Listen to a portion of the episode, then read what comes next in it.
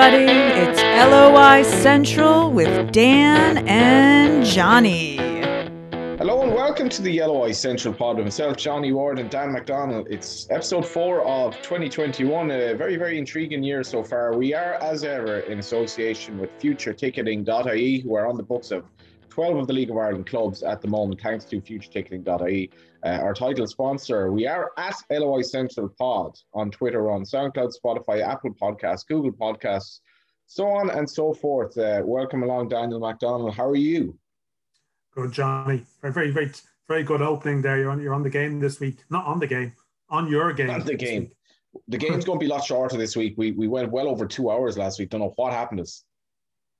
I mean, listen, we're saying this one minute into the podcast here, Johnny. Like, our conversation could run away with us. We've got Brian Murphy and Mark Rossiter on today. Um, Brian Murphy, obviously current Waterford goalkeeper, but also a former teammate of Mark Rossiter at Bohs. When I told Brian that um, that Mark would be joining us, uh, he said he wouldn't be getting a word in. Um, so we'll see how long that chat might actually go on for. Who knows? But I don't think we'll get to last week's uh, bumper length. But we didn't get too many complaints really about it. Um, I mean, some of the people who might be complaining about might, might still be listening to us, might still be finishing it and getting yeah. it. But uh, I think uh, Ronan and and, and uh, Paddy Barrett uh, got a good good feedback. I think people enjoyed Paddy Barrett's uh, reflections. You know, if, if, football doesn't work out for him, he can, do birthday parties and you know events. Like you'd, you'd want to have him along, wouldn't you, to various gigs and like you know you'd be you'd, you'd be one of those people that like I reckon you know back when people used to go to pubs, like you know back in the day, and like someone would walk into a bar and they'd go, ah, you know, everyone yeah. would be cheering because yeah, you one of those, and then then you'd have built them up so much to your friends that then you're going to be a lot of pressure to perform. That, yeah, that'd be the yeah. slight danger. Yeah he's uh yeah the the video clips got a great reaction great traction last week um, between paddy and ronan um and our guest this week obviously we'll have mark rossiter will be talking about sligo rovers who continued their good start obviously waterford off the mark and adam wixted as well i spoke to him after Athlone's 3-1 oh, win yeah. over galway united so yeah lots of cheery folks. was it 3-1 was it 3-1 or was it 3-1 or 3-2 was it 3-1 3-1 yeah I probably should. Yeah. Media officer should know. Are you under pressure? Uh, as media officer at the moment. I mean, yeah. how many how, how, many points of Waterford or of Galway gained since you've gone in there as media officer? One out of six, One. Dan. One out of mm. six. It's like the ward years, you know. And like, do you, do you feel under pressure then to like to put a very uh, like positive match report oh, on like the channels? Where it's like you know, Athlone with sort of late rally uh, from yeah. Galway to, to, to, eke out a three-one well, win you know, or something. It? was it was it was quite funny because uh, I was on Galway Bay FM doing the co-country with Jonathan Higgins, and it was it was a North North Korea stuff there, isn't it? Yeah, it was like it was the media officer doing this is like this is like the like here we go, you know, special analysis on the on the uh, election here from you know the director of elections.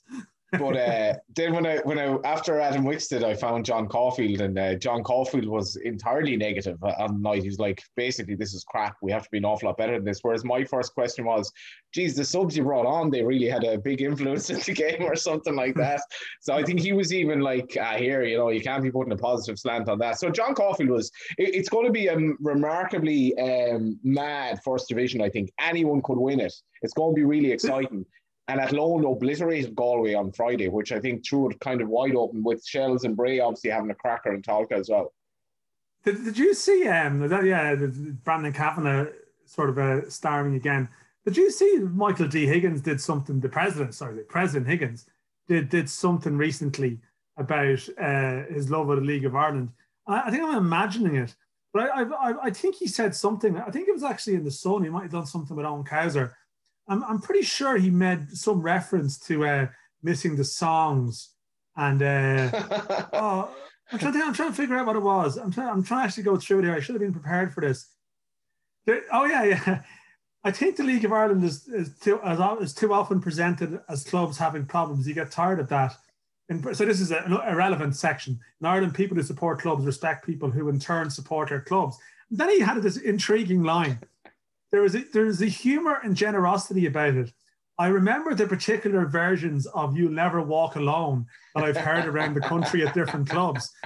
I'm pretty sure that's a reference to "You'll Never Walk in Athlone," right? Which was a Galway, a Galway United fan. Yeah. Is, is it? I mean, is there any chance this was stuck up on the dressing room wall in Athlone before the game on on Friday? It's like, listen, you know, we're going to do a job on these. We're going to do a job on the president. Like, see how they like this up the arse, you know, see what the issue is here. Up the I couldn't arse. believe he actually. I, could, I, couldn't see. I couldn't believe that he actually said that in the interview. Like, are you aware of any other references of "You'll never walk alone" at grounds anywhere? Yeah, Is it- there was also you'll never get a job. You'll never get a job. Sign on, sign on with a pen in your hand, which was for the UCD fans, and you sign Oh, on, sign on with a pen in your hand, and and yeah, after dark, after dark, with fear in your heart. But it was my first visit to the Athlone Town Stadium, Dan, and I reckoned I was counted. I think they're in the they've left St. Mel's 14 years now. Yet that's still my frame of reference. But this is a completely different Athlone team, and whatever way they've cobbled money together, they have a very good squad, and they've actually some really good players. And it was it was a chasing experience for for, for Galway United. Uh, it's going to be a fascinating campaign. It was uh, played on the Astro.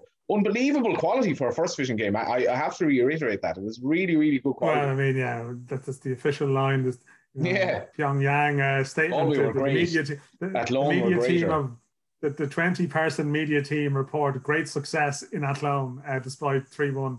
Uh, Media win. officer is a But I- complete pain in the hole, by the way. Trying to get lads into games and filling out COVID forms and all this. Like, and I'm only three games That in now, and It has to obviously I'm under Okay, pressure listen. as well.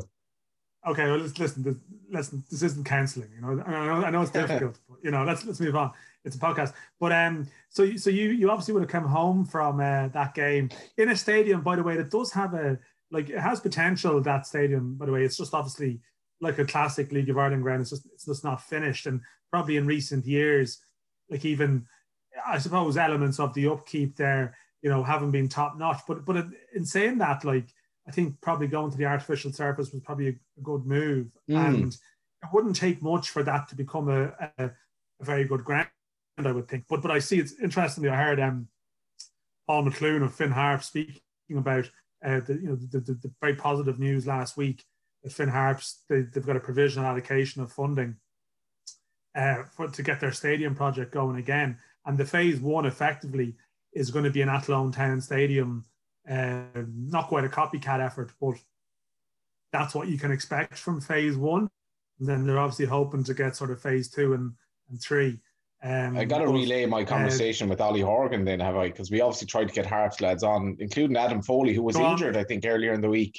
Um, but obviously Adam Foley, uh, Ollie said that he brought him to knock or whatever, so he um he, he recovered in time for the draw game. But I when that when that news came in about the stadium, I I I, I just said, oh, I texted Ollie Horgan. I said, oh, congrats on the stadium news, and he replied. Pitch was perfect the way it was, and uh, like never it's- look it's beyond just the next game. it- it's just great that he can. I think Ollie actually enjoys the stereotype, but Harps have seven points uh, after the draw against Drogheda. Yeah. Dundalk and Bohs have one point. Yeah, and listen, we'll, we'll move on to that in a second. But I think it's a great lift for everyone at Finn Harps, but obviously they still have work to do to activate that money, I suppose. But but like having been up there last season, I can't remember if I spoke about it on the pod or not. I certainly wrote about it. But I didn't realize that the new stadium site there is pretty much an, an Irish around the corner from um, from Finn Park, you know. So they have the opportunity to create a hub, and they're speaking about maybe that the you know having a women's side still playing at Finn Park and retaining the facilities there. And Mm. there's actually like there's the there's the athletics club there, Patsy McGonagle's athletics club.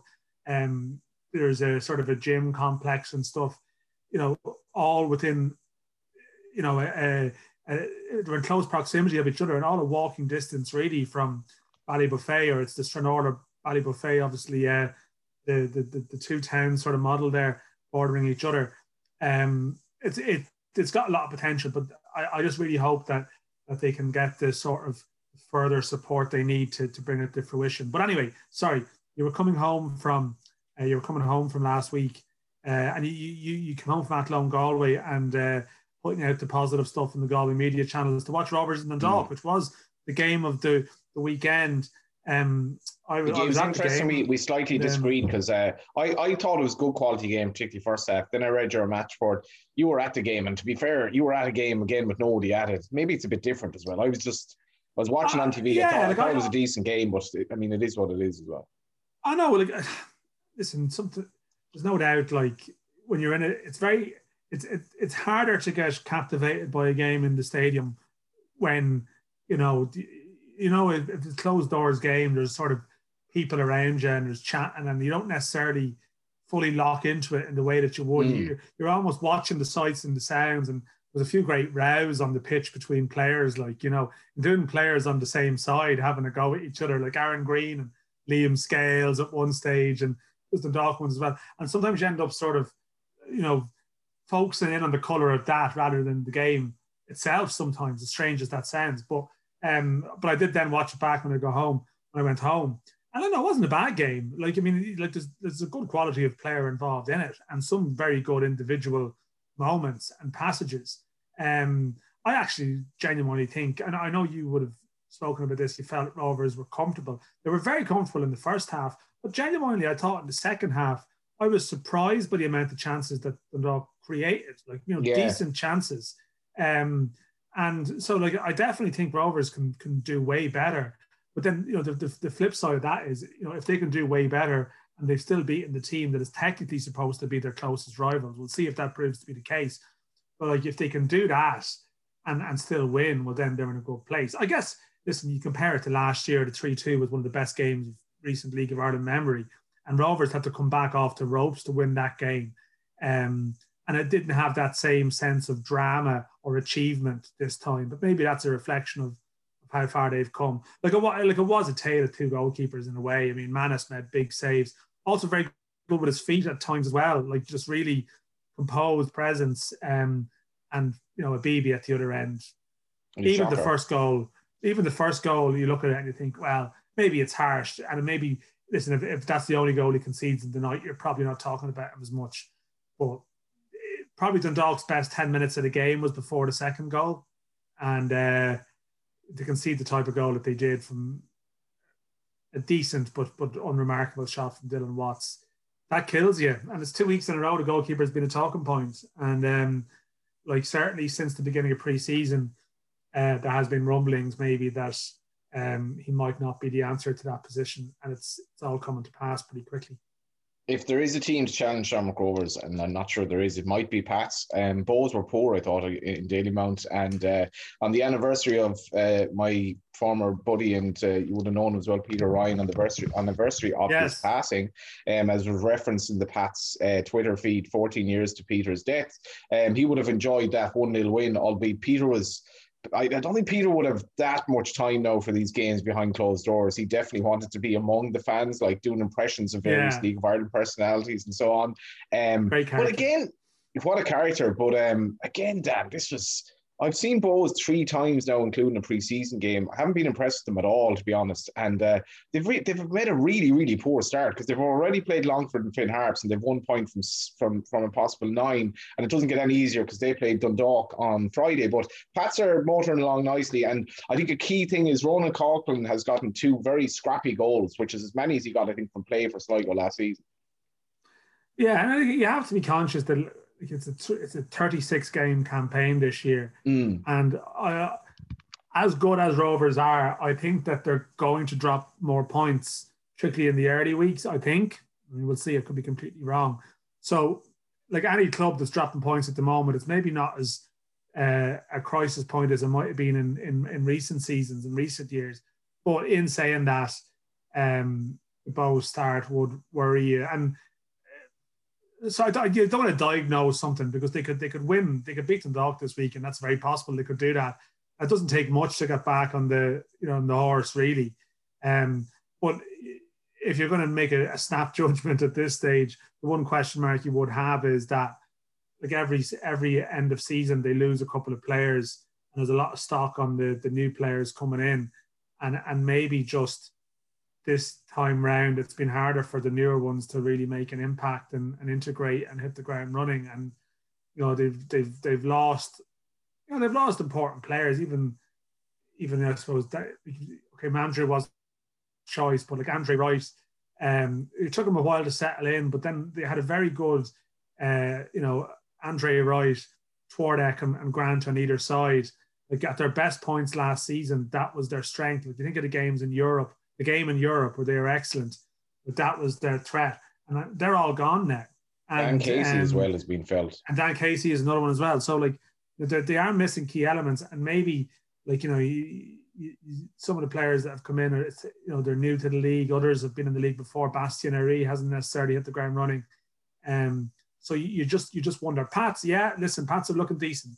They are looking decent. Um, they deserve to win the game as well. To be fair, exactly. Yeah, exactly what we said last week about them. Really, that they're winning games that they would have drawn previously. I think, um, and they have. I'm not sure if they have like amazing depth, and that's probably going to be one question they're mm. going to face across 36 game, game season. But you know, young Darragh Burns came in and started. They have some promising young players in the squad and around the bench, and if they can keep their best team fit, like you can see them picking up a fair few points. Um, so like and, and like it, it, may well be that just with the with Stevie O'Donnell in there, it just takes a bit of time for the you know for for whatever your your your, your preferred culture is or whatever whatever mood you want to create around the group. It takes a while. And maybe he might have a squad there that's buying into it, and you know they they have a for all that they're a new maybe a new challenger that they have a pretty experienced spine as well, a core of players that have won leagues or been around challenges, you know, like Benson and Mountney and Ian Bermingham and, and other players such that they have a very good goalkeeper. Um, and Coughlan might just might just give you know be an issue, be a be a solution to their striking issues. They have their loanees as well. Um, listening to O'Donnell the other day, who they're still trying to integrate some of them in because they haven't played a huge amount of football. So um, they could be the depth actually that they don't have if they turn out to be okay. It's Alfie Lewis and uh, Melvin Lambert, the striker from Reading. So um, yeah, it's it's it's it, like you know, and we will talk about with Mark Rossiter. The other the other thing you mentioned obviously is Sligo Rovers as well, who have you have you know who have picked up seven from nine, um, possibly without necessarily even hitting their best their best level. That's the thing, and, yeah. Um, they, they, and Buckley would have said after the Waterford game, in particular, they didn't play well. Longford looked a very scrappy game, and he was blaming the pitch bit yeah. afterwards. Yeah, they've seven so points. They're, they're, definitely in contention for Europe this season, Sligo again.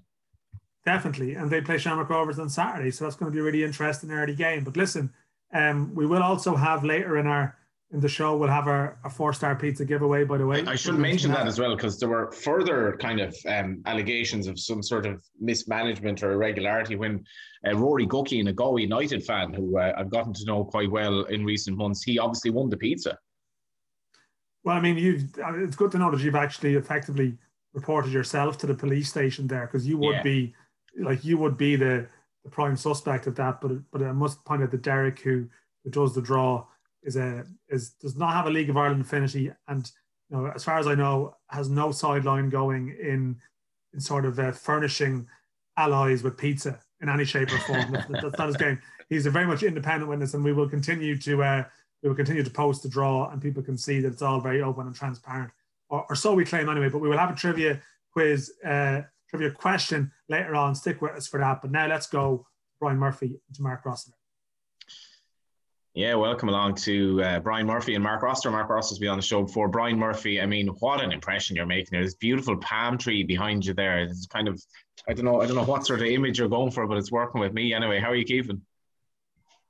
I'm good. I'm good. I won't show you the sand on the floor, but uh, we'll, uh, it's as close. It's as close. It's as close to a palm tree. I think anyone's going to get to for a while. So uh, I'm good. I'm good. Uh, looking forward to seeing what uh, this is all about yeah, well, well, lads, we have like, I mean, we're going to obviously talk about ongoing league league events and so on, but I mean, you are both uh, ex Bohs teammates. You know, you're double winners together, right? In uh, yeah. 2008, so you were, um, you know, you you you had a great time together at Dalymount. I mean, what when like we'll talk about the present day stuff, but I don't know, Brian. I'd start with you. You know, if if someone said to you, Bohs, like, what are the standout memories that you recall from that time in your career and the success you had?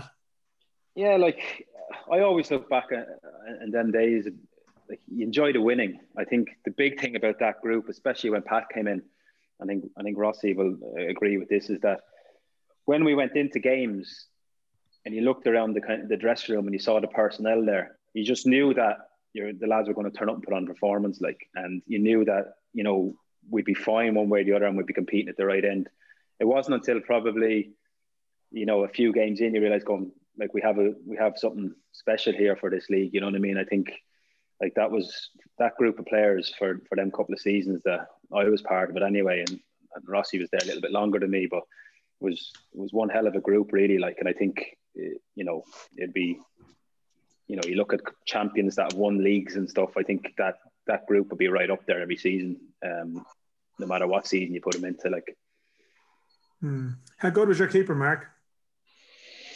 Um, I suppose from from watching the league, um, saying now, I think I think when you look back on it, I think Murph set a tone to what keepers are now.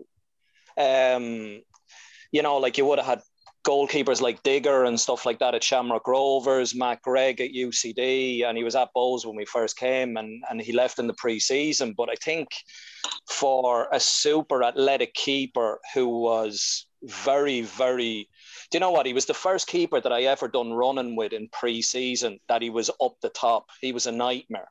Um, nightmare to be in his group because he'd amuse and just run 40 or 50 yards ahead of you.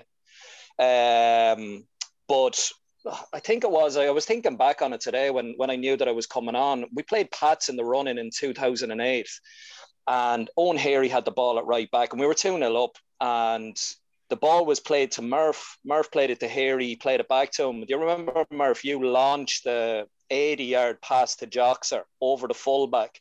Joxer crossed it in and Jason Byrne scored at the near post. That was the difference. Distribution, his athleticism, his concentration. Uh, there was some games he'd do nothing for for you know 45 minutes and he'd just come and pluck a ball from a corner and set us away on an attack. He was he automatically made us a better a better defense, better team in general. Just knowing that he was he was exceptional.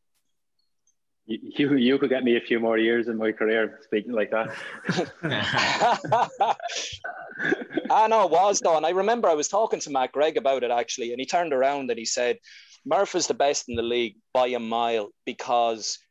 He said it's it's very easy at UCD was his point. He said it's very easy at UCD because he said teams are attacking you every couple of minutes.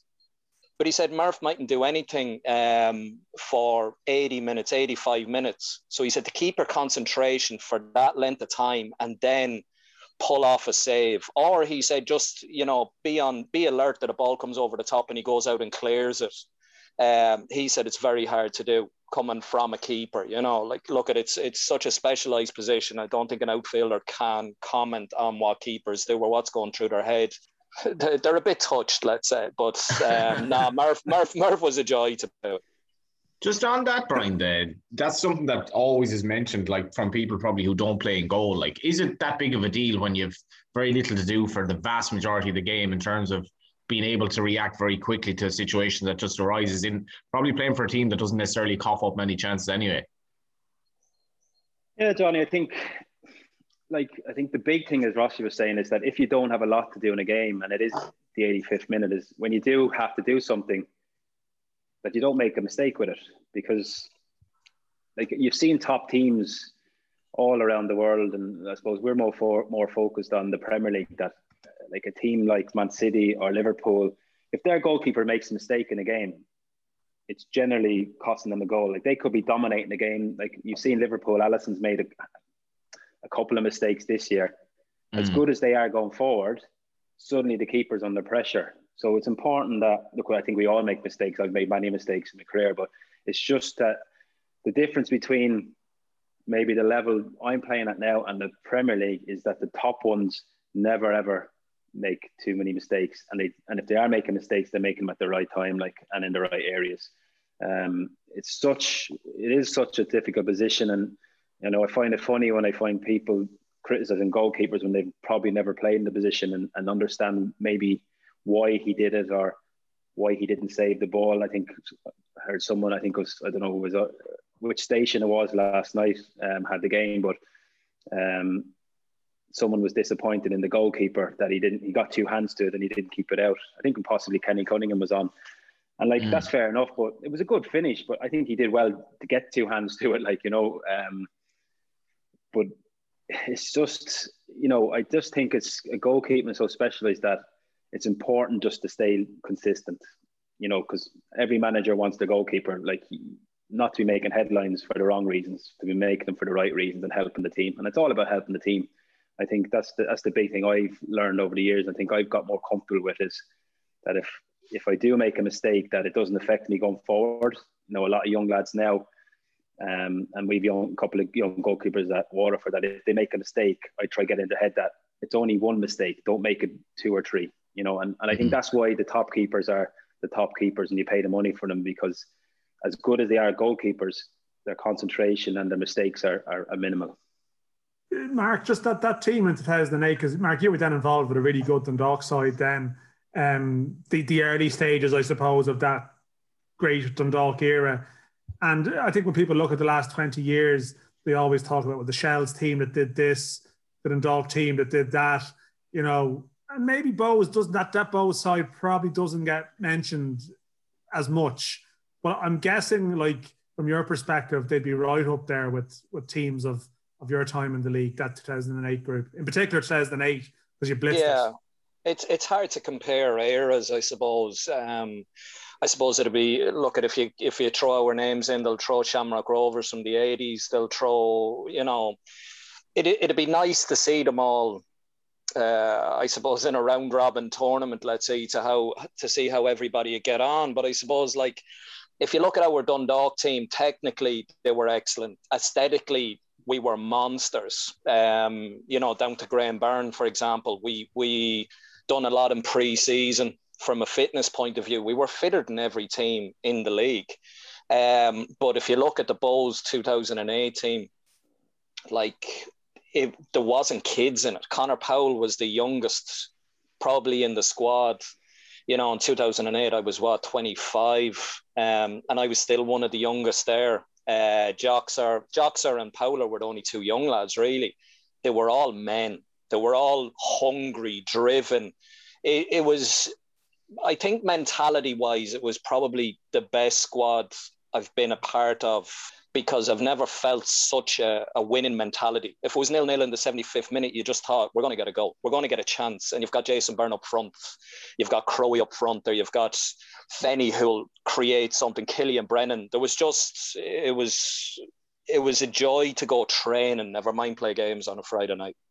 Mm because lads, I feel cruel now, right? Because we, we get two people on here and you give us your time and you're very good to us and yet I feel like I should I have you on. I should mention Red Bull Salzburg and think. Oh, I knew you were going you know, to do that. Why did that just come into my head as well? But I decided not to ask it. Like I feel like an absolute prick doing it. Right, I do genuinely feel like we all know it, it was Mark's fault. Move on. I was in control of the ball, so I take responsibility for it. I'm thinking like your like your two mates, you know, but obviously that was. I think of like the European breakthrough that that team could have made, and it's obviously one of those sliding doors moments. But I mean that Brian, you were talking about like how a game can go by and you don't have a huge amount to do, and then something happens. I mean, that is just like that's obviously a regret, right? I mean, if, if you reflect back on that, I feel I feel like I feel like a prick for bringing this up now, but it's obviously one of those moments that it it, it, it probably sticks with people. It'd probably stick with me more than Murph because like the the most annoying thing for me is not I was in control of the ball from my situation. It's so I should have done better. I had a, a thought in my mind, I suppose, in the 87th minute um, when I looked at Murph. Murph probably just assumed that I was going to header it to him. And in the corner of my eye, I seen the striker move slightly. So I didn't, and I tried to header it in the air. The annoyance for me is anybody who says to me that I tried to header the ball back. I headed it in the air. I didn't header it towards the goalkeeper. I nearly mm-hmm. wrapped my head around it to not put it anywhere near the goalkeeper. So that is the biggest frustration for me. I look at I had a bad starting position. Ken Oman jumped for the header with Janko. I should have been tucked in maybe if I was tucked in two yards more on the left hand side, the ball would have just fell onto my foot and I'd have volleyed it away. Um, it was just, I suppose, you defended so well. Um, their manager was a dick. So everything would have just been perfect to to hold out for another five minutes. But uh, yeah, from my end, yeah. it just was was one of them things that I've I suppose I I still carry today. You know that I shoulda, woulda, coulda. You know. But like on, on the same thing as well, Rossi. Like I think we were so used to playing um, together that the reason why I probably anticipated the movement to come and and and go a bit closer to the ball because I was so used to him doing that header and making making the right decision. I suppose that I thought maybe I could get there, and obviously halfway I couldn't, and I just you know the guy just came in and and, and headed it over. As like, but I think there was if so much. If I didn't look at you, you wouldn't have moved.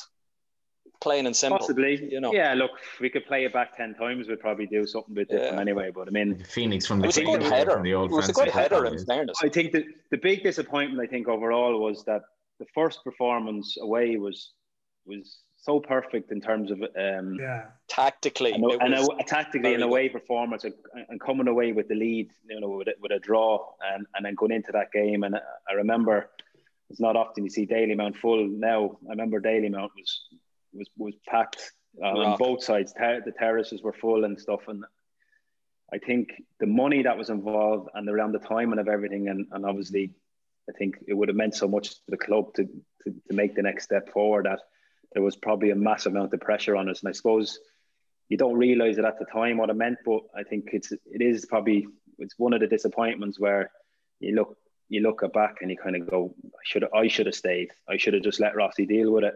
And if it like you know me, he would not ultimately make the right decision. He probably made the right decision at the time. It was just where the position was probably for me as well. Like, but um, look, it's it's easy to point the finger at people, and and and, and you know I think we we went out and did our best with it. But like, look, they were they're a good team. Like they were. Mm. You look at the money that they had compared to what we had, and the, the resources and the facilities and everything. Like we we played out of our skins that day, and we just fell short. Like, and you know, you know, it's no, you know, I don't think it's a, anyone's one person's fault. I think, as Rossi said, like leading into that kind of passage of play, like things could have been done differently or whatever. Like, you know what I mean? And and ultimately, as I said, the concentration thing about goalkeepers is, you know, that 87th minute is that you make the right decision. And probably at that stage, you know, I would have been better off staying. But look, it's it was disappointing, and um, you know, you know, unfortunately, the events that followed in that league and the country after that, you know, really crippled the club for a while. Yeah, no, it was it was just one of those moments in history. Um, actually, just before we move on from that, like Brian, even to what Rossi was talking about there, I saw you nodding your head that it was a that dressing room. It was like a, a group of men, like you know that it really was an experienced group. And from your perspective as a keeper, you were probably what 24, 25, 26 at the time, that sort of territory. I'm guessing. Yeah, we, we would have been 25. We would have been 25, Rossi, would we? twenty-five. Yeah, yeah. Yeah. Yeah, around 25. Yeah. So what, what was that like for you to go into that environment? I know you'd been there with, with Sean Connor previously, but even just that that sort of group of um, those players ahead of you, you know, you, you were a, pay, a keeper who'd been overseas and you'd come home and you were going through that process that a lot of people go through.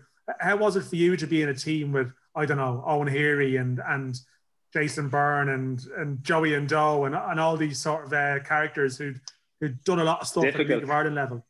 Difficult. difficult to listen listen to Heary all the time that keep the standards and that. But no, like I remember coming back and um, I was I was I left Swansea and I had the chance to stay in England. I just you know at that stage, my age, my age, and like I you know I wasn't playing the games I wanted to, and I probably wasn't on the contract that I was happy with and stuff. So I was like, you know what, I'll come back and take a chance at home and see how I go with it. Um, and I had to wait for a few months because um, obviously the seasons are different. So I had to wait the end of the season. And obviously Pat was on to me to go to um, Shells initially, and then Shells fell apart, and Pat ended up going to Derry, and I and Pat wanted me in Derry.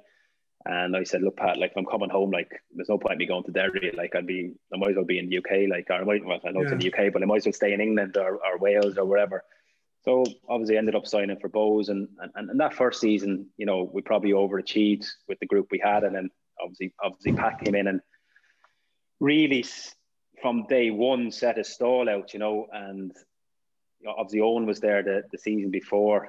Like you only have to look at their league titles to realize like how driven these lads are, like and how driven they were and continue to be throughout that whole process of one coming to the club and and, and raising the standards for everybody. Um, and I think the, like obviously you talk about the players and the experience the lads had. I don't know how many league titles the lads had between them. Like you look at Jason Byrne, Crowe, uh, Fenny, um, obviously Owen and that, like Killian Brennan and all them lads. They've you know they've they've pretty much won everything um, in in Irish football. But I think the the the, the secret ingredient there is Pat. When Pat came in, like the standards went from here through the roof. Like, and I don't mm. think we went from middle of the road in terms of fitness and probably how we played to within a space a few weeks, Rossi. Like, I, will never forget them St. Anne's runs. Like, they were torture. Like, you know what I mean? Within a few weeks, like, our, the stall was set. And, and in fairness, that year we didn't. I, you know, I think we might have. Was it the first game we lost? And I think we we didn't Second. lose again till maybe second game we lost, and then we didn't lose again till the till we won the league against Derry. We won. We won the league against we, Derry. We got the title against Derry. Yeah, that was it. Yeah, so. so like that was just incredible. Like, and then you're, as I said, like you're coming in every day. Like I always laugh, like, but Owen Heary used to wear studs no matter what time of year. It could be the hardest pitch in the world, and Owen Heary wears studs. And, and I was like, why would you wear studs? Like, goes because I wear studs, and I'll always wear studs as I play. I train as I play. And for me, like that, like, and you'd be flying in the tackles and training, and, and if training wasn't good enough, them lads would be driving you on. And it kind of gave you an idea of where you needed to get to and get to very quickly.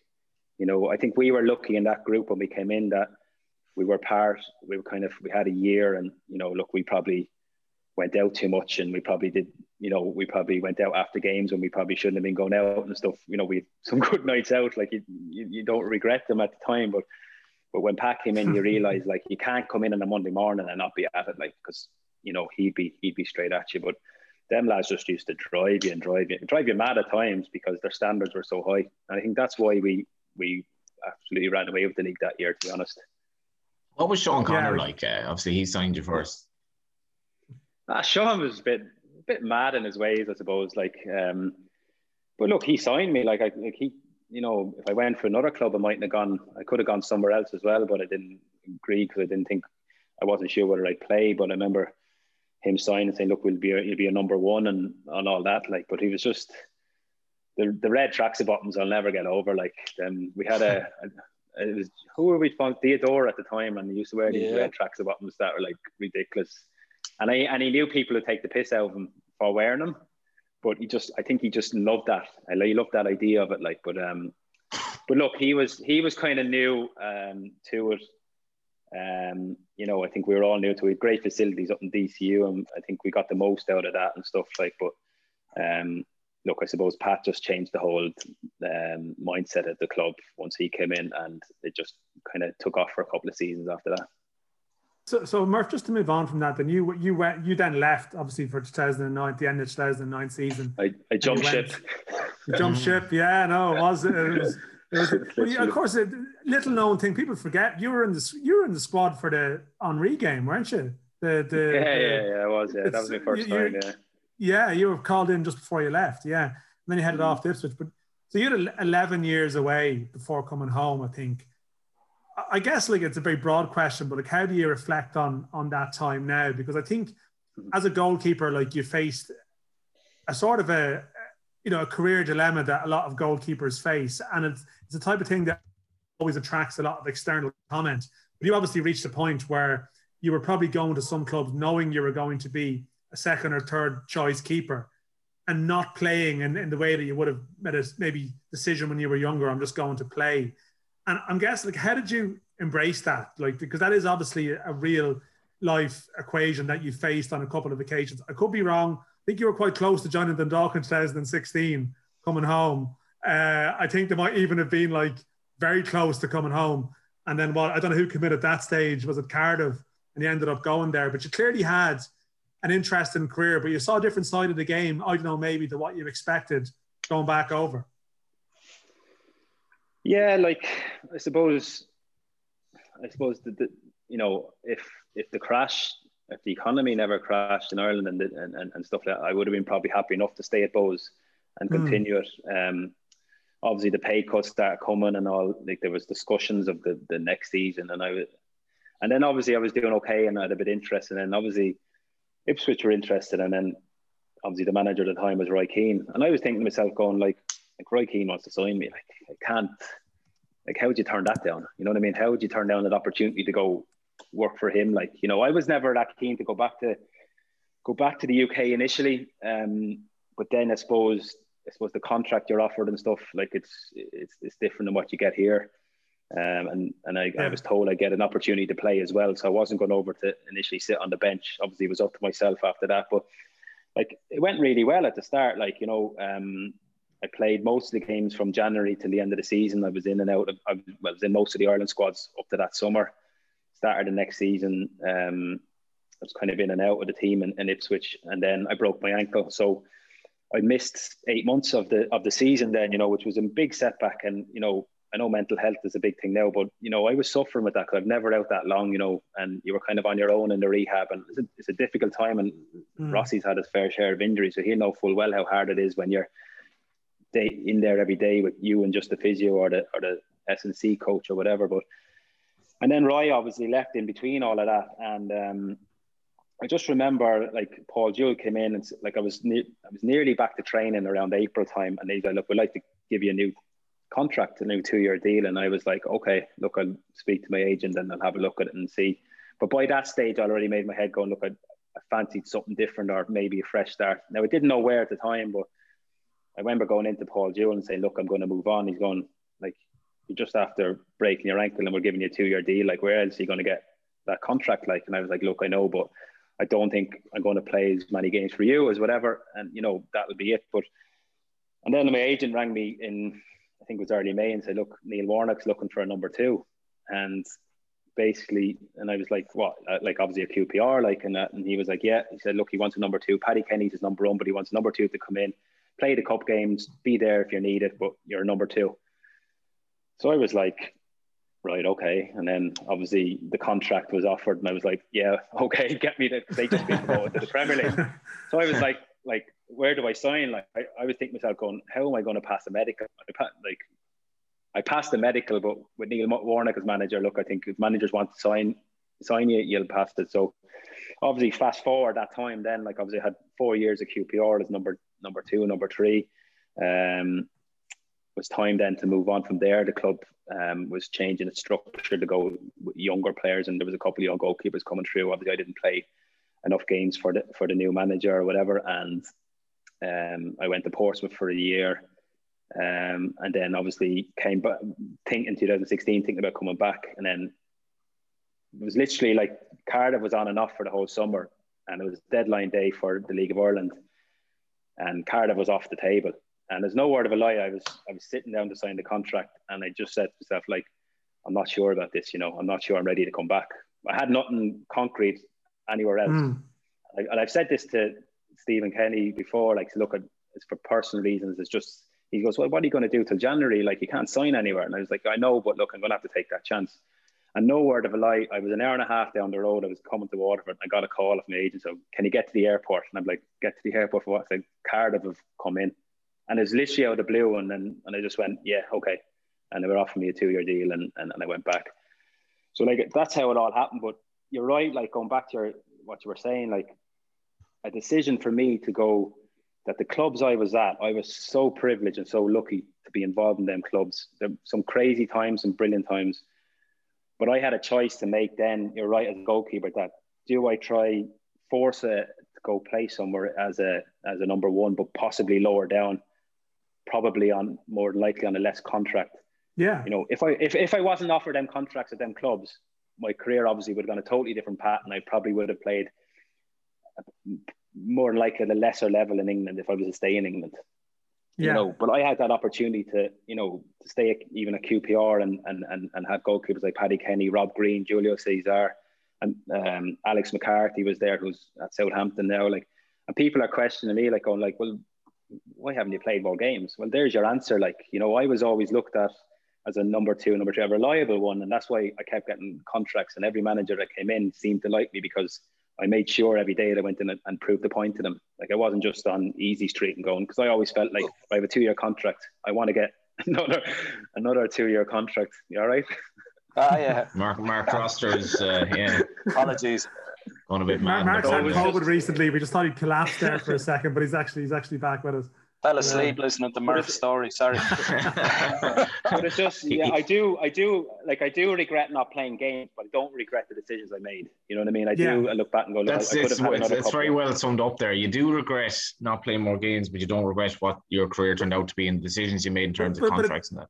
Yeah. But it's a classic one like 100%. it's, it's. Walk a mile in your shoes. It's the classic sort of thing that people people will have their external view of football, but then you know, I, I don't know what your perspective would be, Mark. You've been at Mark. You've been at you know, you've had issues with injuries and contracts and stuff like that that people from the outside don't always understand.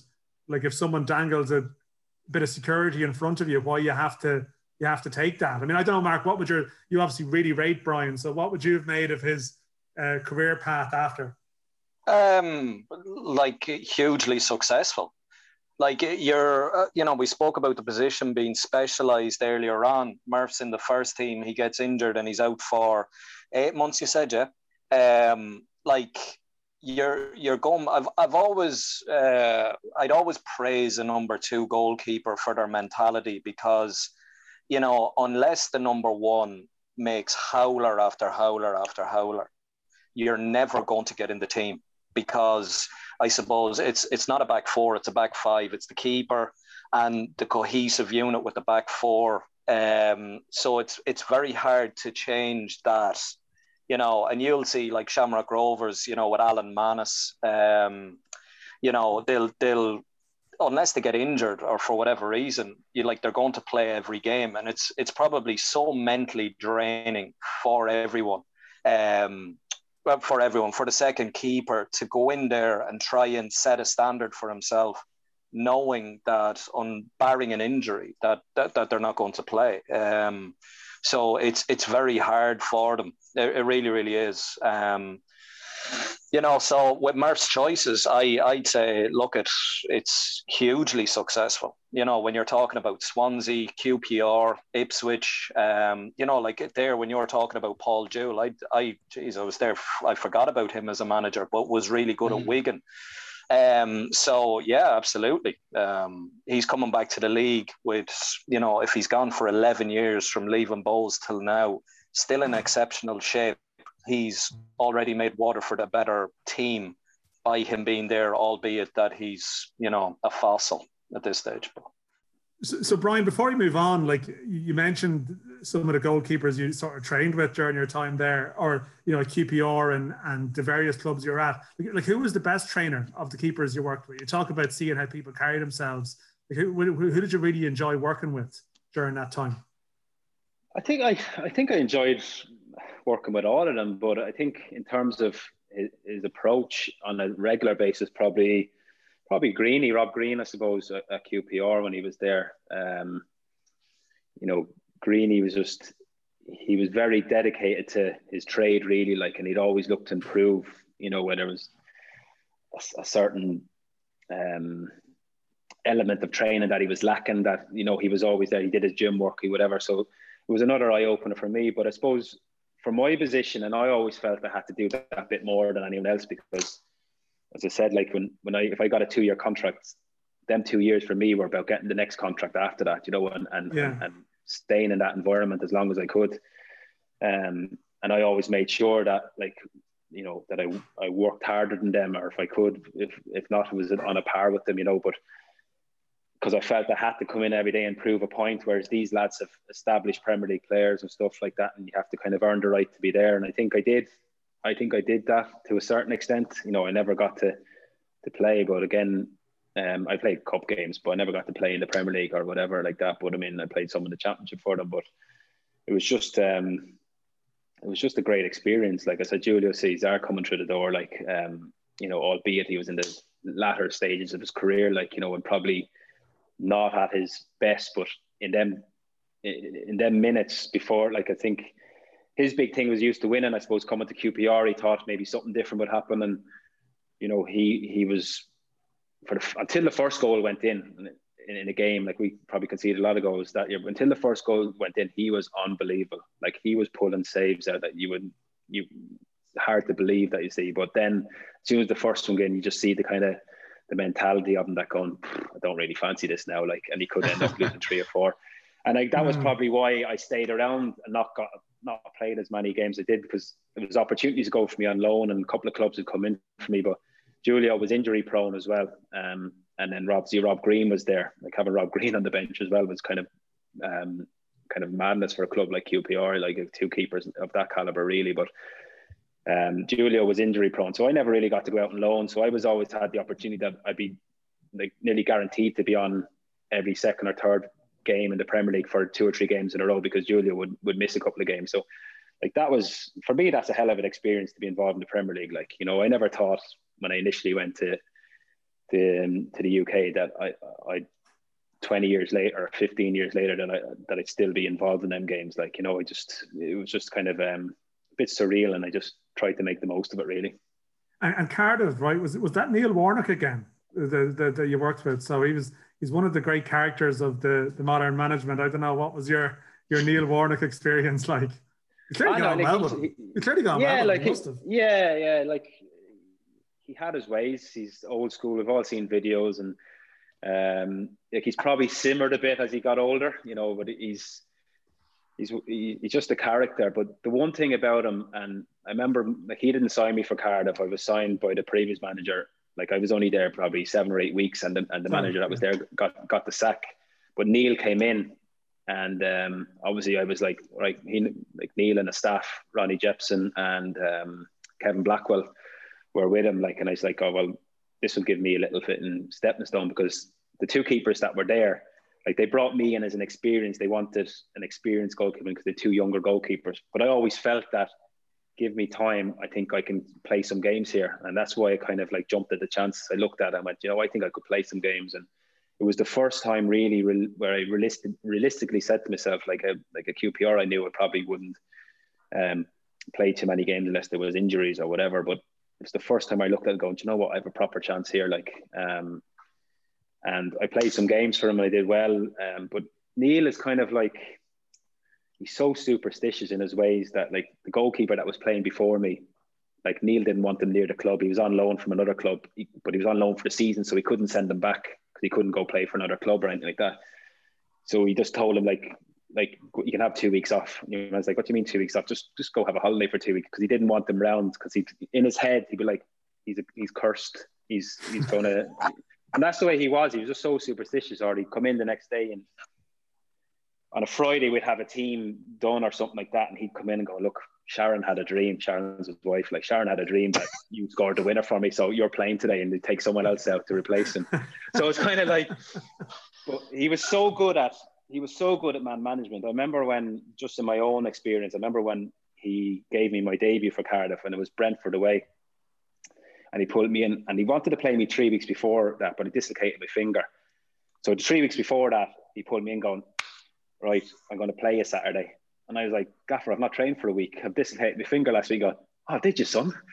like, I didn't even, I didn't even know, didn't even know you weren't out training. Like, I was like, I can't, like, I'm not ready. Like, and I was like, when will you be ready? And I was like, probably a couple of weeks. Like, I think, like, I can't, it's, it's, I can't like um, catch at yet. Like, and he was like, all right, right. It's like, right, get out of my office. Like, I'm like, that's, that's my chance gone, you know. So results didn't follow after. So eventually I was right. And I hit the ground like the week leading into it, like I did very well in training. And I remember being in the kind of the second team of it, like in the start of training, and I'd made a couple of saves and I was doing well. And then all I heard, um, uh, Blackie Kevin Blackwell turn to the gaff and go, "I'd do it now." Like, and they just went more up the other goal. So I went up the other goal, thinking, "Going, all right, okay." So he pulled me in after training. Goes, "Look, I'm going to play you uh, Saturday." I said, "The fans won't like, you know, you haven't played. If it go, if it doesn't go well for you, like they'll just think you're shit anyway. Like, so don't worry about it. Like, so, and then he, he, said, you can, you can go back and sit in the stands for me. Like, there's no problem. Like, and I just walked out and went, fucking hell, I feel good about this game. but he just had, he just had that weird, he just had that strange way of basically telling you, like, doesn't matter if you're shit. Like, just, you know, he'd make you feel a million dollars. I felt, I, I honestly, I felt 10 foot tall walking out of his office and, and all he said was all he said to me was like basically said like if you're shit you're shit like just everyone will think you're shit just go back sit in the stand Do you know what I mean it was just a weird kind of he had but he did so well with that group that we like stayed up and I think all the lads that played for him will know that like he, he he'd be the first to slag you off but he'd always be the first one to defend you as well like in in, in privately and get the best out of you and that Cardiff group that we we literally we had a good run to the end of the season stayed up and then the next year, like we hit the ground running, like, and the lads were just buzzing to play for him. Like everyone hated playing against us because we were just a horrible team. Played direct, got it up to the, up to the um, attacking players. I think the first ten games, I think we won nine of them or something, and, and, and that was a, a right setting. But he just knew how to get under people's skin the, the wrong way and the right way when he needed it. And the reaction's incredible. And he saw at Middlesbrough, he's got a little bit of a bounce off them. Like they've mm. had a mm. couple of couple of tough years and he's gone in again and, and given them a lift. Like he's 70, he's 72 now, like and he's been retiring for about 15 years, you know what I mean? So he just he just loves it. Like and I think it's kind of um it's a dying breed of managers I feel now that they know how to put their arm around the, the, the, shoulder of players or how to get the best out of a certain player. Like I think some managers are too quick to pick a formation, and if you suit the formation, great. If you don't, then they just kind of push you aside a little bit, like and, and forget about you. Whereas Neil kind of like he always saw the good and bad in players, but he saw a lot more good than he than he did. Did Roy Keane just, fail in that regard, or? I wouldn't say he failed. I think Roy. Um, oh, like I loved working for him. I, and I and I genuinely mean that. Like I uh, like to go in and actually work for him. Like the, the three things he always wanted off you was turn up on time, train properly, and have respect for people. And that was his three things. If you if you missed one of them any day of the week, he'd hammer you for it. Like, and it doesn't matter who you were. Like he would he'd always be watching and want the best.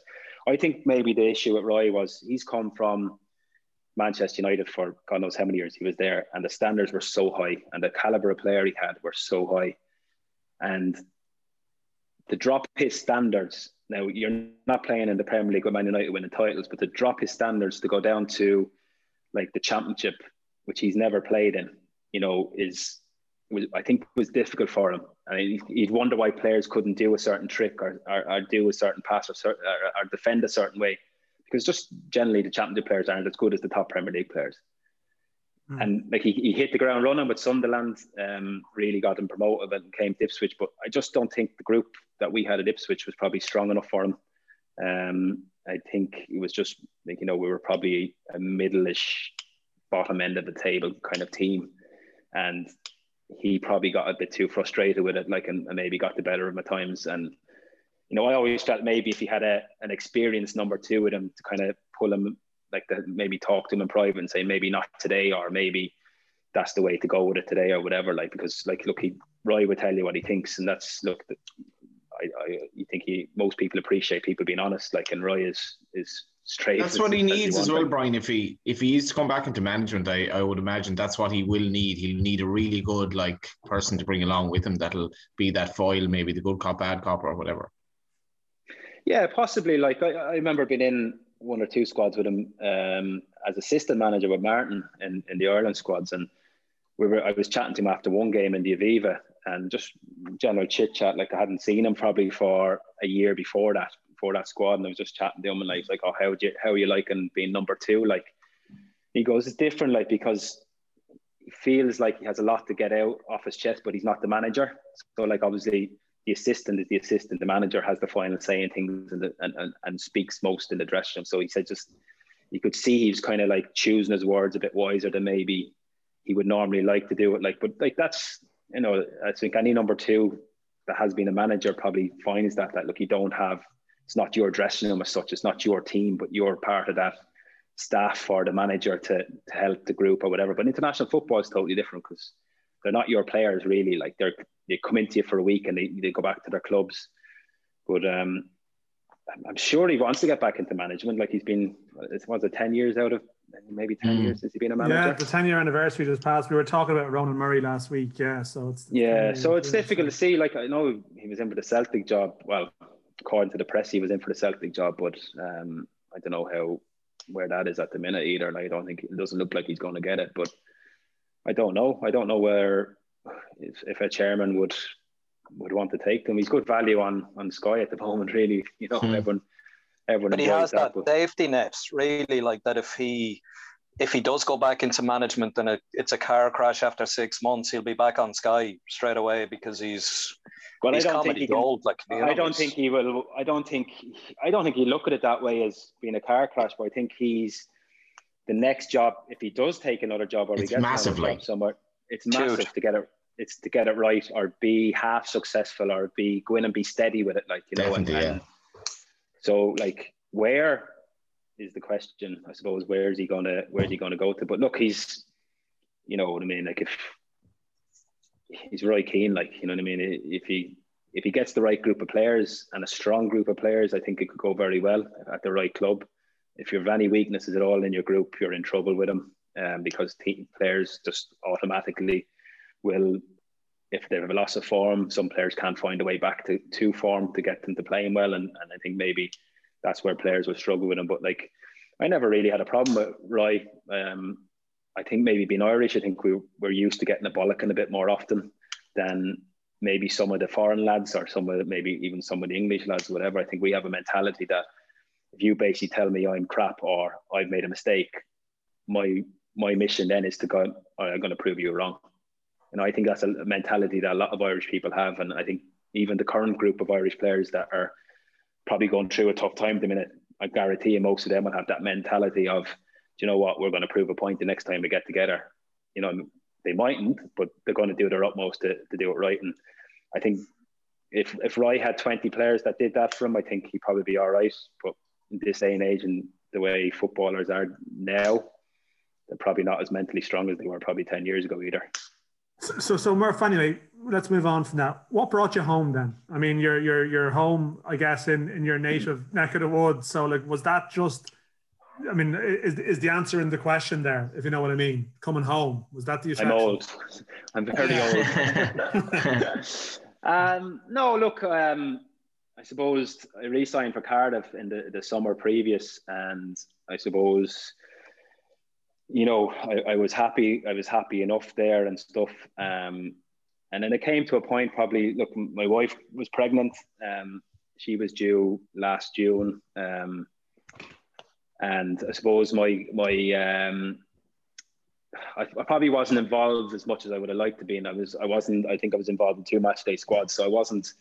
You know, uh, that was just you know, I don't know how it worked out that way, but it was just probably the way it worked out. But I was doing very well in training. Manager obviously changed, and uh, um, the manager before, like I had a discussion with him at Christmas time and said, look, there might be an opportunity for me to um, go home like if it came like would there be an issue with you if i if if i sort of ended my contract early or whatever he goes look i would love to keep you but we have three other goalkeepers here that i can't get rid of. They're on longer contracts than you. Yeah. they've been involved and stuff. So he goes look if it was a different world it was neil harris was the manager because because again the new manager came in i was like like i'm going to show him how good i am and i think i did that to a certain extent. But ultimately and I suppose around November time, I started thinking, and then I spoke to him. I said, uh, uh December, said, look, if it happened, and it wasn't probably till the end of January. I just said to myself, do you know what? Like, I had an option to go one or two places on loan till the end of the season in the UK, and I was like, said to my wife and said, look, basically, like, is that what we want to do? Like, we want to move around the UK? I'm going to be, I'm 37 in a few in a few months. I said, do I want to move around the UK and and and and force a contract somewhere, or I have an opportunity to come home? Like, and I suppose I looked at the league as well and thought, like, right I'm, I'm so late that like the, the, the top clubs of the league are all sorted for good goalkeepers. So I'm not going to go to any of them. So I remember speaking to Rennie, Alan Reynolds here at Waterford, and he just said, "Look, we'll have you."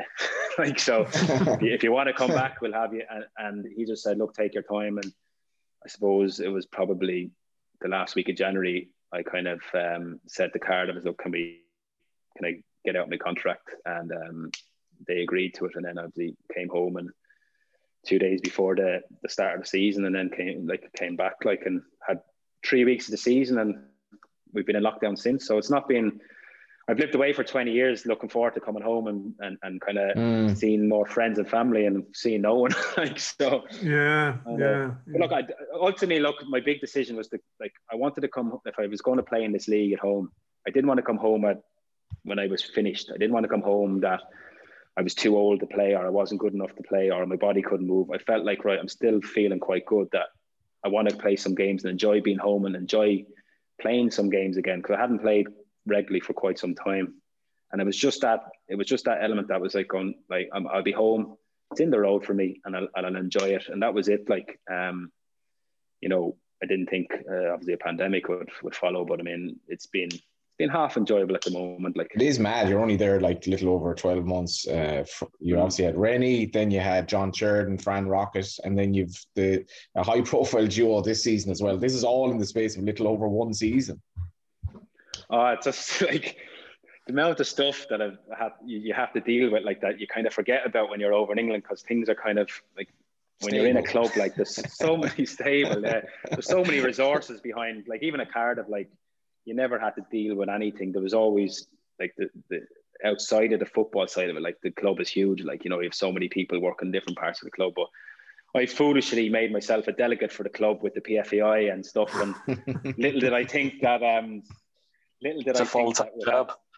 Oh, it, it, nearly was for a while. I'd more, I saw more of Stephen McGuinness than I did my own wife at one stage. I think, like on, on Zoom, but um, like you just forget how like how well like the, the the leagues are run over in the UK um in terms of what you have to deal with. But I mean, it's just crazy times. Like I don't think anyone ever like in our lifetime never thought the world would basically stop. You know what I mean? We've been lucky in a way that football has been able to um, continue to a certain extent. I know we had a big gap in the in the kind of summertime where we were unsure whether it would come back, but you know, I think the I suppose the one bit of credit I could give the League of Ireland is that we when we came back, we did it quite well in terms of we had very few cases, bar maybe the latter stage of the season when when cases mm. maybe started to rise um, uh, around the country and stuff. But um, it's just just crazy times, like you know what I mean. Yeah. It's just hopefully this year, hopefully this year can just stay normal and we can and we can just enjoy. Like last year, like you know, playing in a league where um, you had 18 games, like and, and it was only 12 when we actually came back. You know, was was kind of was a bit weird. It felt like a kind of a, a cup competition, to be honest. Like you know, um, you know, we were probably unlucky to miss out in Europe, but we probably overachieved in the same ones. But then obviously things change again, and and this club has a tradition over the last few years to basically start from scratch every year.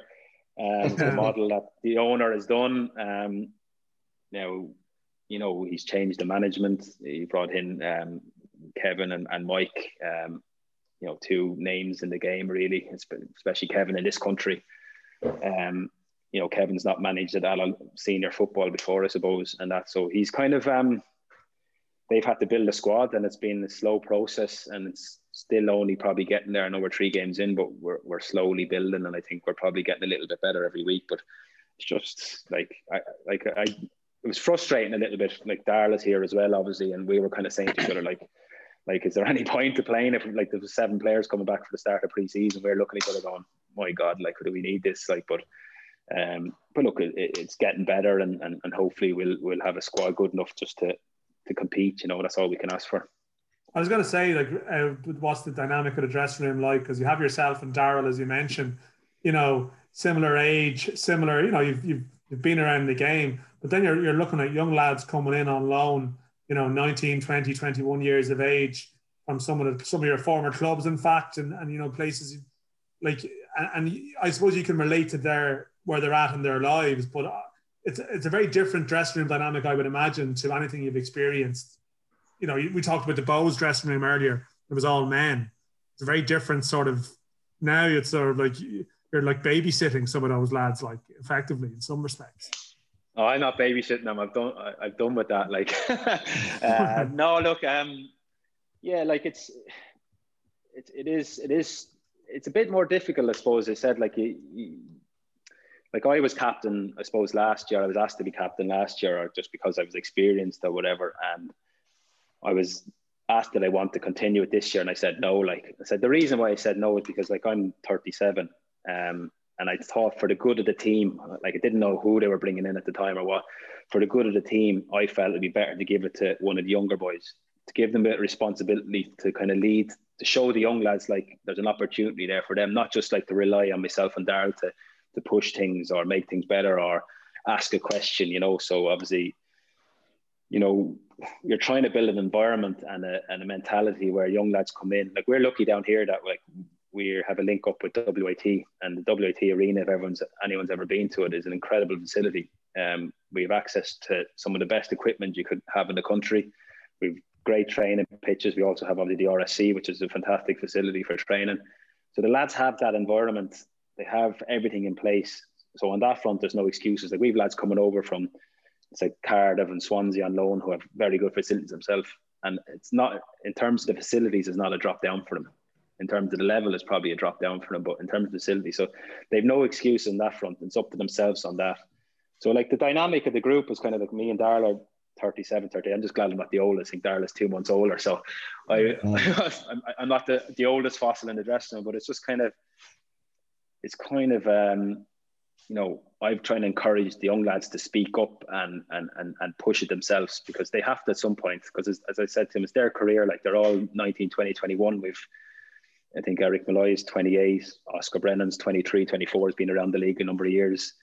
Um, so they're generally, and the rest are all in around 20 and 23, I suppose. So like they're here, like this is a stepping stone for them.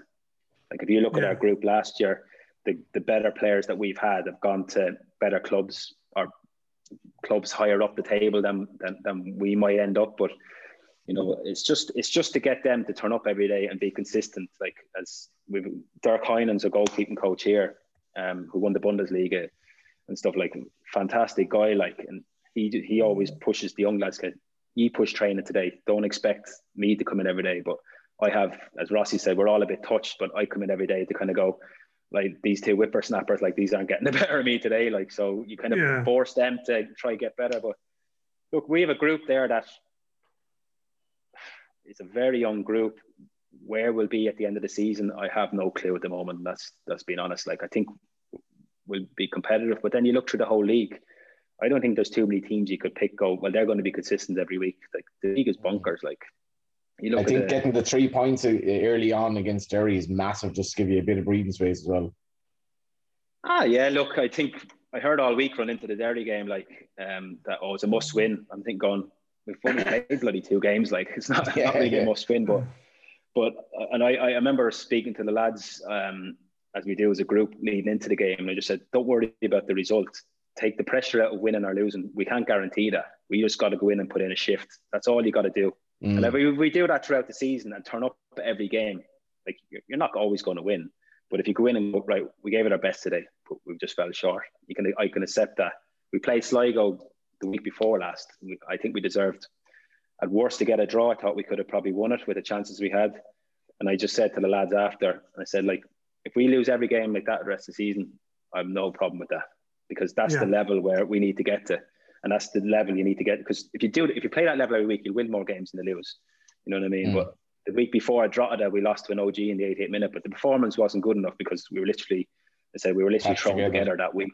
Yeah. So and then Derry was just like, like for me, three G pitches shouldn't be or four G pitches shouldn't be allowed in in professional football. Like it's it just, and I think that's why Derry will suffer this season a little bit at home because I think they play a good brand of football but it's just too slow. The pitch is just too slow for them. Um, and like we didn't play good football at all on it really, but we came away with a two-one win. So you just don't know where teams are at really, like at the minute.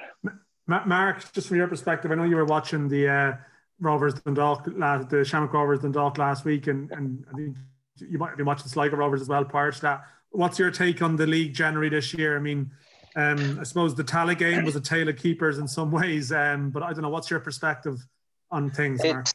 like when when Murph is there saying about you know getting performances, performances, performances. First person who came into my head was Ali Horgan when the when the beat Dundalk, because he said for for years they've been getting moral victories, but losing the game and stuff like that. And now you look at them top of the table.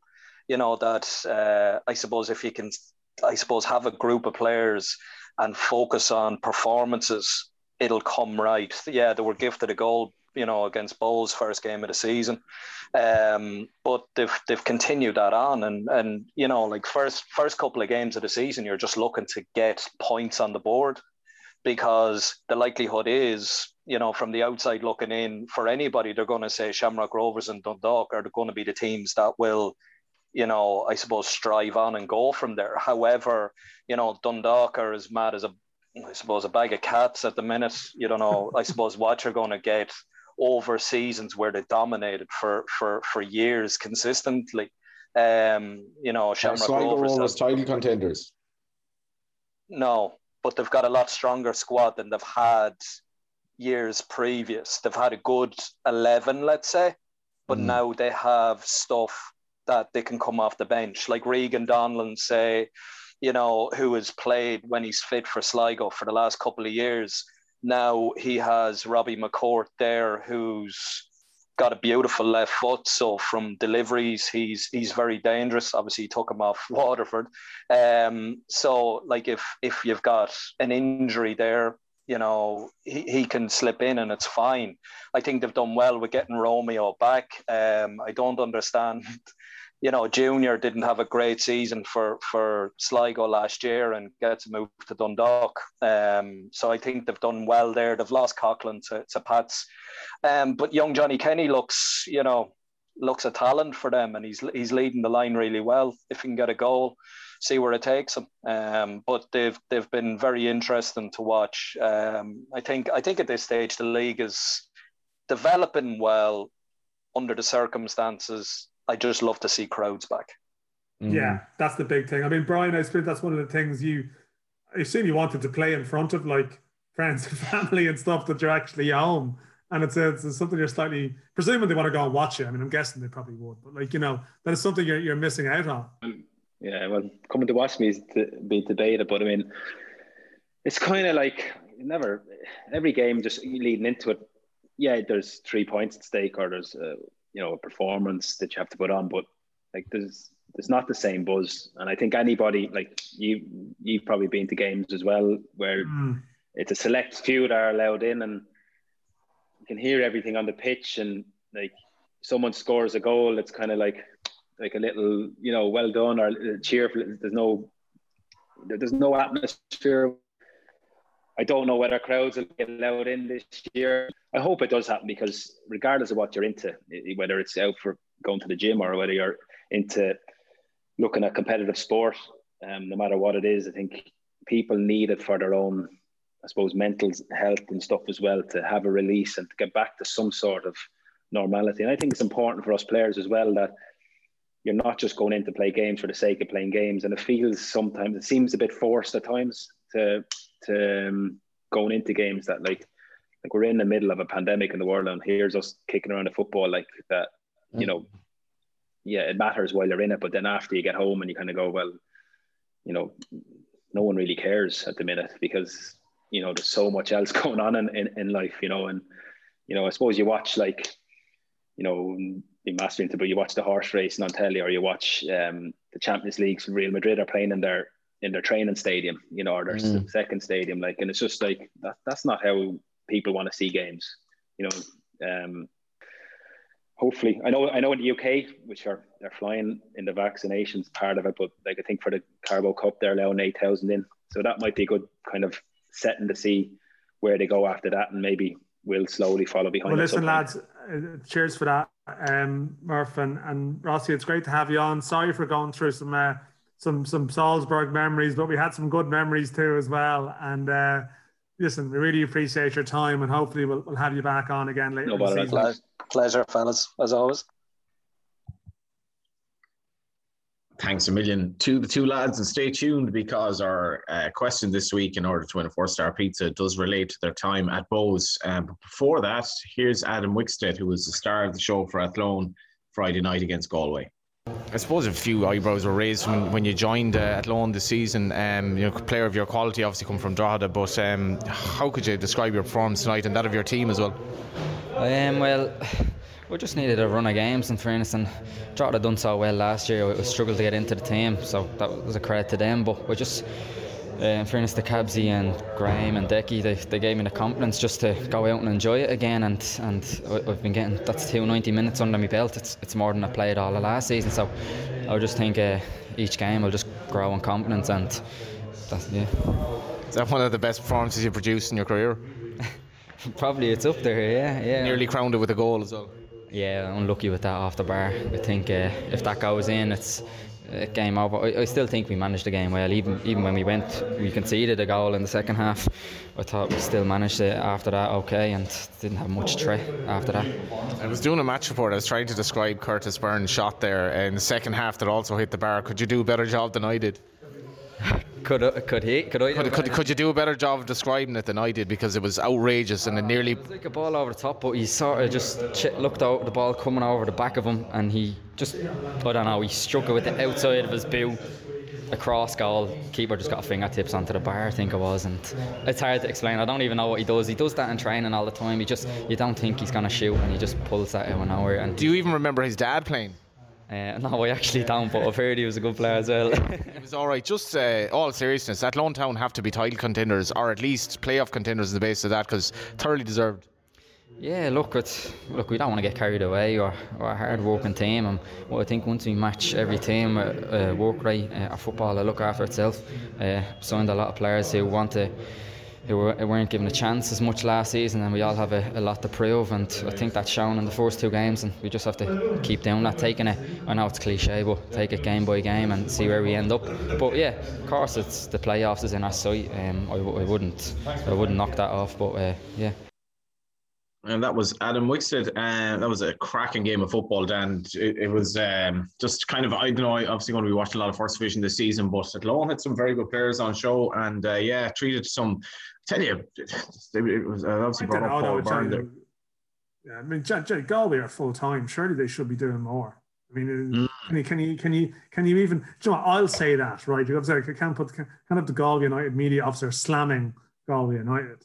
But um, former disgraced former Galway United media officer. I, I, I, I, understand your need to stress that Athlone have some very good players, and no doubt they have better players. Uh, they have much better players this season than they did last season because you look at the, the, the personnel, the roster, uh, as they would say in America. Um, although they don't have, of course, the two North American players who've been who've been sent back to Dundalk who can happily pay their wages while they do nothing um, for the next while. But I mean, they're never going to be good enough to play for Dundalk anyway. But sure, listen, um, mm. who, who are we to tell them what to do? Um, but anyway, uh, yeah, at the same time, I would have be expecting a bit more from Galway, but you can't can't necessarily say that. Um, but on your um, local on your local club Dundalk, um, where do you think this is going? Uh, I mean, I don't know. I I think I said at the start. In fairness, someone made a good point to me. I think it was on Twitter where I said I their season bone go way both ways, and someone said we could say that for every club which is technically true. But I think the extremes for what is possible at Dundalk are much wilder. Um, and, you know, Mark obviously, Rossi alluded to it there. Everyone in the league knows, right? Everyone, with the exception of a, a couple of very optimistic Dundalk fans who are sort of like, um, who are still believing that there's some master plan here, that they are the only ones that are privy to it and aware of it, and everyone else in the world um, you know, is is is missing out that in fact, like the, the the overlords have a master plan. What you have is a club that's been run in a very strange manner by an absentee chairman, um, and there's a drop down uh, menu impact on some of that, which is which is has the potential to be very complicated. But the one hope that they have is that they still have a good squad of players, and if they start the season well, then there's a sense that they can you know they they they can shape their own story and they can block out the other stuff as noise but the more points they drop the more it becomes problematic and you know the situation with management people say you want about it too much but you have a situation at the moment where filippo you know abibi is a filippo signing. It's his player um, and mistakes and you know not necessarily ideal that you have shane keegan who who, who you know was going out there to talk about you know, someone else's decision. Um, and even listen some of the tactical stuff last week, bringing Greg Sloggett on in the right of a back three um, for a while, um, throwing Ryan O'Kane into the game, which to me I, I found that very very strange to be honest. Um, mm. And it must be said, and you were you were very sceptical about Filippo last year, and I would have been more positive about. Uh, listen, he got them to the Europa League. He, he earned the right to get a chance at it. And I think my argument at that stage would have been because listen, Dundalk being Dundalk, they, they can always end it if it's not working. Um, and that's true. But, but but I mean the actual league record under Filippo is is not good. And the decision making game on game in terms of picking a team, you know, relative to like the opponent and what do you need to win games in the league. I'm just not sure if that baseline knowledge is actually there. Um, and, and while I think that they did a reasonably good job, I have to say, in terms of game plans for big European games, and even you know in terms of some of the FAI Cup towards the end of the season, but it's the week on week, 36 game season decision making um, some of it is just bizarre. You know, double subs at half time against Finn Harps and throwing O'Kane in, the stuff just not not not going well. And honestly, like I don't think like you know they play Bohs and Pats in the next two weeks, and, and they need to get some some results. But but yeah, I I I just feel like we're going to be talking about them a lot, and I'm conscious not um overdoing it. But I mean, clearly, uh, anyone in the league with a rough iota of knowledge of of of of the grapevine knows that that what's happening at that club is not conducive to success. Um, and uh, the, the, the players are under, you know, the players, as far as I know, have been insulated from a certain amount of it, but they won't be if results are bad, and that's that's yeah, that's the fear of what happens. Let's get our, let's get our quiz, our, our quiz question before we before we forget to do it. It's obviously pretty important.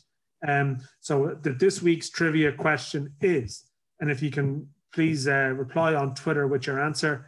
Um, it's a you know to at LOI Central Pod if you want to hashtag LOI Central in it. We should probably think of people who listen who don't use Twitter. Maybe we can we can send an email address in future as well. They can do that. But for this week, um, we're, we're, we're restricted to this format. The question is: so Mark Rossiter and Brian Murphy were on there. They won the double with Bohemians in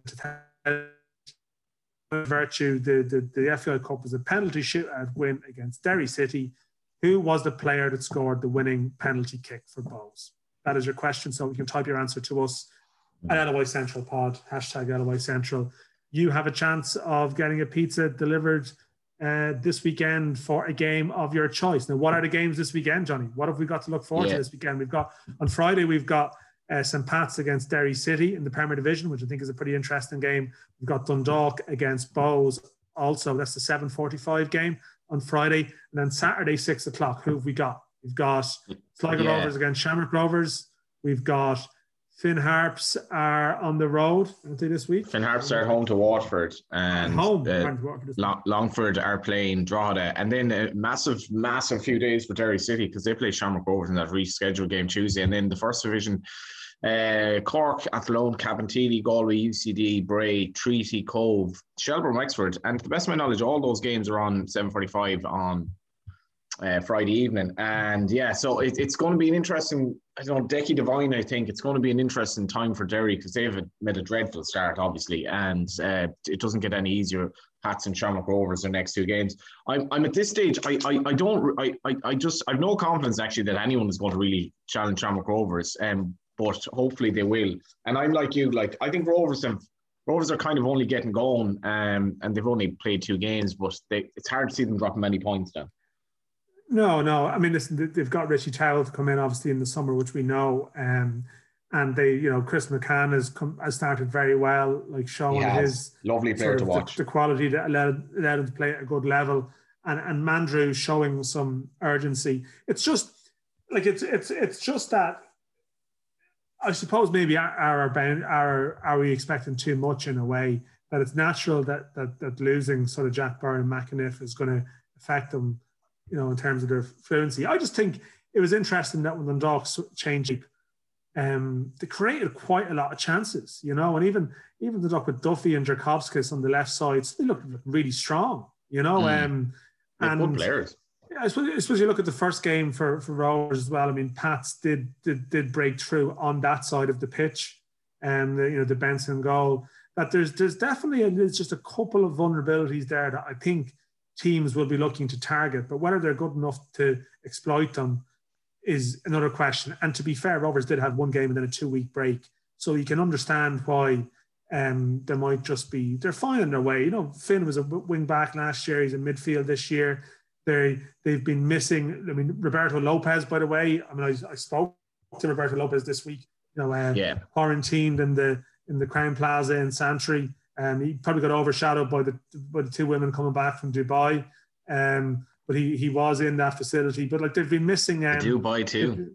The, the Dubai too. Um, mm, they could do it with two, pizza by two. But like they they they you know the, the the situation is that like you know the, in their back three they've had to like you know rotate roles and, and players have been you know Lee Grace had issues at the start of the season so but they have the squad and the experience they're actually I saw someone point out that the average age of the Rovers team on Friday for all that Rovers have had a youth policy in recent years, I think the average age of their side, um, I think it was up in the high twenties. You know, yeah, because you have obviously Gannon, and McCann, and and Mannus straight away, like Finn, Finn, Finn, Finn, yeah. Like even you know, so like Sean Hoare, twenty six. Okay, Mandroiu is young enough. Aaron Greene is you know is an experienced player. So actually, mm. we spoke earlier about that the Bohs team that won the league, and they're all men.